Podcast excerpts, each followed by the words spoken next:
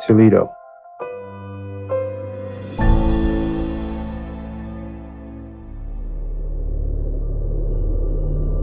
Imagine this. It's 1979. You're part of a three man elite special force unit from France who's just landed in Taif, the neighboring city of Mecca. The Grand Mosque is smoking, remnants of several days of gunfire and grenades after a group of roughly 300 insurgents took over the Haram, claiming that they had the Mahdi himself. You know, only Muslims are allowed in the Grand Mosque, and for decades to come, people will argue whether you stayed in Taif to supervise the mission, or whether you became Muslim for the day and went to oversee it in person. You're currently at the very center of the Muslim world. What will be the fate of the insurgents who've captured the Grand Mosque? The pressure to succeed has never been higher. From Toledo Society, I'm Professor Saeed Khan, and this is 1400 OMG, your guide to what the hell happened in modern Muslim history.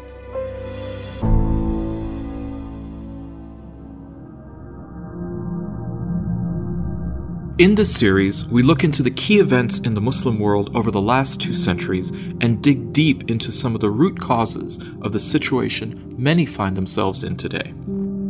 Today's episode is the second of a two part series that looks into the siege that occurred in Mecca in 1979. You may have heard in the news recently that Saudi Arabia is looking to return to the Islam of pre 1979. Or the riots outside the American embassy in Pakistan around the same time. Or perhaps you heard of the 1981 attempted assassination of then Pope John Paul II by a Turkish fellow.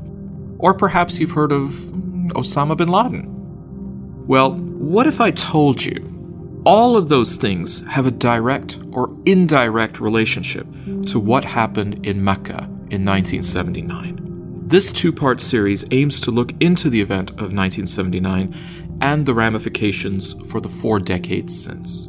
In episode 1, we discussed the events leading up to the siege of the Grand Mosque, including the context of politics at the time and the motivations of the insurgents. In this episode, we'll explore the final days of the siege and the response of the Saudis right after the conflict. We will then seek to understand the implications that the siege has had for the several decades since it occurred.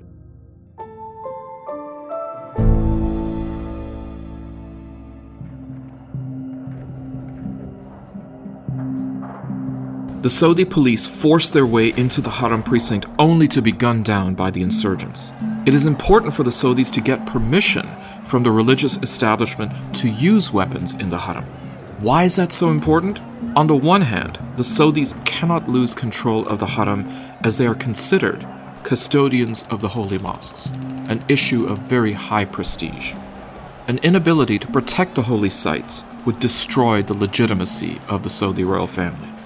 On the other hand, they cannot simply bulldoze their way in and turn the precinct into a war zone. That will also wreak havoc to their reputation and to their people. But they need to use force and they need to use it quickly. Sheikh bin Baz, the most senior scholar in Saudi Arabia at the time, issues a fatwa that allows for deadly force and gunfire to be used inside the Grand Mosque precinct. This is critical to overcome apprehensions among security forces as well as to allay concerns among Muslims worldwide. Pakistani commandos are also involved. Initially, those commanders are reluctant to shoot inside the Grand Mosque as they are scared to be aiming in the direction of the Holy Kaaba. However, once the Saudi regime obtains a fatwa that sanctions the use of ammunition inside the precinct, the Pakistani commandos are satisfied that they have the authorization to do so. Saudi forces attempt to deploy tear gas in the underground sections of the complex, but this proves to be a great failure. Eventually, the Saudis call upon the elite French force, Groupe d'Intervention Gendarme Nationale, the GIGN, to supervise the operation. The GIGN is reported to have converted to Islam for the duration of the mission. The GIGN drill holes in the floor near the Kaaba and drop gas into the bunkers beneath the Grand Mosque which allows the Saudi soldiers to get into the bunkers and capture the insurgents. Official reports place the death toll at 255. This includes pilgrims, troops, and insurgents, with another 560 injured. Out of these, some 127 were insurgents, out of a total of 3 to 600. This suggests that more than half of the insurgents, in fact, escaped the siege altogether. The actual number of the death toll and casualty count is highly contested, with US and other independent sources placing it much higher than that of the Saudi estimate. Part of the reason for this is suggested that the Saudis still are trying to preserve their reputation by keeping the overall death count low.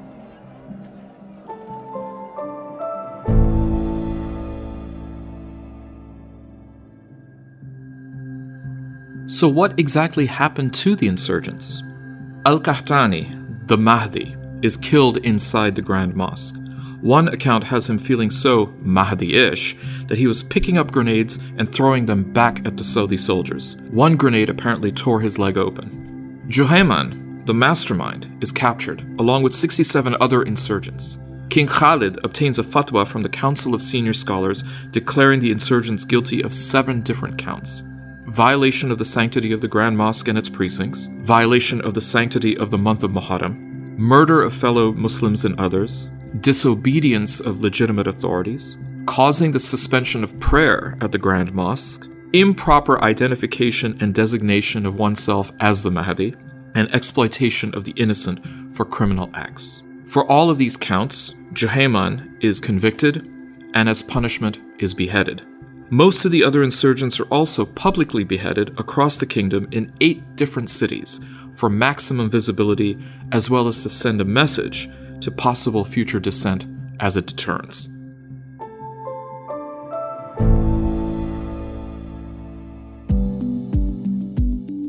Just a quick note regarding Toledo Society. 1400 OMG is one podcast in a network of podcasts called Toledo Society. To find out more, visit toledosociety.com.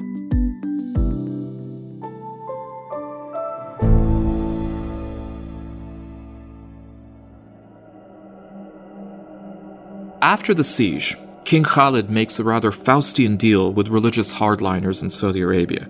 The move is counterintuitive, as it gives the ulama and religious conservatives more, not less, influence and power over Saudi society. If the regime had intended to send the message that religious zealotry had no place in Saudi Arabia, this deal does the exact opposite of that in the minds of many. Provisions of the deal include the banning of photographs of women from newspapers and television, the closure of movie theaters and music shops, increased religious studies in all school curricula with the cancellation of all non Islamic history courses, gender segregation in public spaces, including restaurants and cafes. Even Starbucks and McDonald's have different seating areas for men and women. The religious police, the Mutawa, have gained considerable power and authority, including the power to arrest anyone deemed to be in violation of religious sensitivity. The effects are still being felt from this deal. As recently as 2014, a female student died at a university because male paramedics were prevented from attending to her.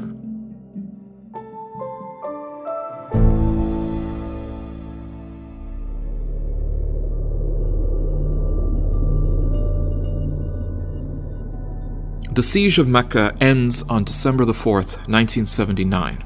The Soviet Union invades Afghanistan exactly 20 days later to support a communist pro Moscow regime. The United States is, of course, concerned about Soviet incursion into a region close to the Persian Gulf and its plentiful oil supplies. The United States is also uncertain whether a post Shah Iran will now lean toward Moscow which of course is an absurd assessment, as Khomeini is virulently anti Soviet because of its godless communism, as much as he is anti West because of its impact on Iran during the Shah's reign. The Soviet invasion is a perfectly timed opportunity for the West to engage the Soviets in a proxy battle during the Cold War by framing the conflict as a struggle between the so called godless Soviets and the so called godly West. This allows Saudi Arabia and several other countries in the Muslim world, including Egypt, Jordan, Kuwait, all, mind you, US allies, to create a new outlet for fundamentalists and potential domestic troublemakers. They're encouraged to conduct a religiously lawful endeavor in Afghanistan while their own societies are stabilized at a time of growing dissent and discontent. The goal? Outsourcing extremism to alleviate potential tensions within each country. Those motivated individuals flock to Afghanistan to fight a jihad, including a young Osama bin Laden from Saudi Arabia. The United States, through the CIA, facilitates the training and arming of these Afghan freedom fighters, known as the Mujahideen, in camps across Pakistan and Afghanistan. Pakistani and Afghani citizens also buy into this narrative. A key factor leading to this is the conspiracy theories about the siege of the Grand Mosque. The people believe that the Soviet Union is indeed seeking to harm the Muslim world. The Soviet Union, at the same time, also exploits the ideological climate by releasing 40,000 Muslim dissidents in their prisons and encouraging them to go to Afghanistan and participate in jihad against the US influence. The 9 11 attacks by Al Qaeda and other terrorist attacks before and after, as well as the so called global war on terror, can be said to indirectly relate to the circumstances and aftermath of the Grand Mosque seizure in 1979. That's all for this episode of 1400 OMG. We hope you've enjoyed this episode, and don't forget to let us know your thoughts. If you'd like to reach out to us, visit ToledoSociety.com.